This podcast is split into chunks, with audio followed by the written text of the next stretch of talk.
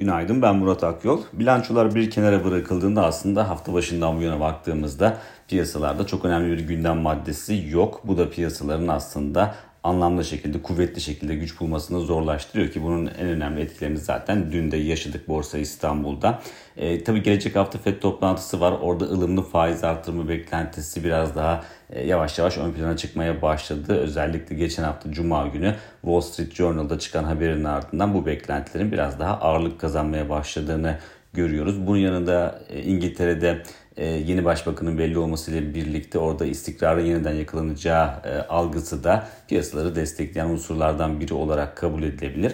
Diğer taraftan makroekonomik veri tarafına baktığımızda ise orada hafta başından bu yana olduğu gibi aslında çok parlak bir tablodan söz etmek mümkün değil. PMI rakamları hafta başında e, hem Euro bölgesinde hem de Amerika'da e, 50'nin altında büyümeyi daralmadan ayıran 50 seviyesinin altında e, kalmıştı. E, bunun ardından dün de Almanya'da IFO endeksi açıkladı ve orada mevcut durum endeksine baktığımızda tabii beklentilerden belki biraz daha kuvvetli bir rakam gördük ama yine de önceki aya kıyasla daha düşük bir veri geldi. Dolayısıyla bu da ekonominin karşı karşıya olduğu zorlukları net şekilde yansıtıyor ki zaten e, İFO baş ekonomisti de yaptığı açıklamada Almanya'nın yılın son çeyreğinde resesyona girmeye oldukça yakın olduğunu belirtti.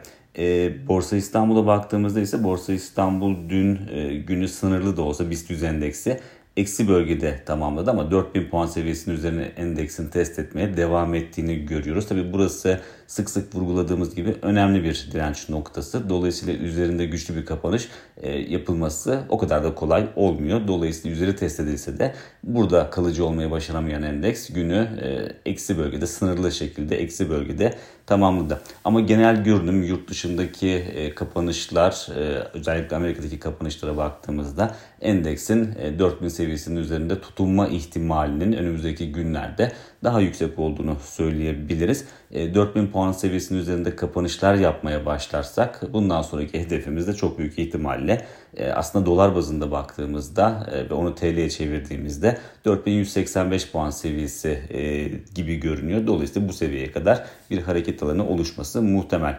Bugün ayrıca bilançolarda artacak yoğunluk giderek artıyor. Akbank'ın Ereğli'nin, TAV'ın, e, bunun yanında Türk Traktör'ün, Tekfe'nin ve TOFAŞ'ın bilançoları bugün açıklanacak. Dolayısıyla orada da bir yoğunluk söz konusu. Dolar TL kurunda ise 18.60 seviyesinin üzerinde daha e, fazla e, rakamlar, daha e, uzun süreli seyir görmeye başladık. Dolayısıyla bu da aslında TL'nin kırılganlığını yansıtan bir unsur olarak çalışıyor ki zaten e, küresel olarak baktığımızda aslında dolar endeksinin ivme kaybettiği bir haftadayız. Buna karşın dolar TL kurunun yukarı yönlü bir eğilim sergilemesi ve 18.60 seviyesinin üzerine yükselmesi aslında daha çok e, enflasyonun henüz e, zirve yapmadığı bir dönemde Merkez Bankası'nın faiz indirimlerine devam etmesiyle ve önümüzdeki ayda bu indirimlerin devam edeceğini e, vurgulamasıyla açıklanabilir bir durum gibi görünüyor.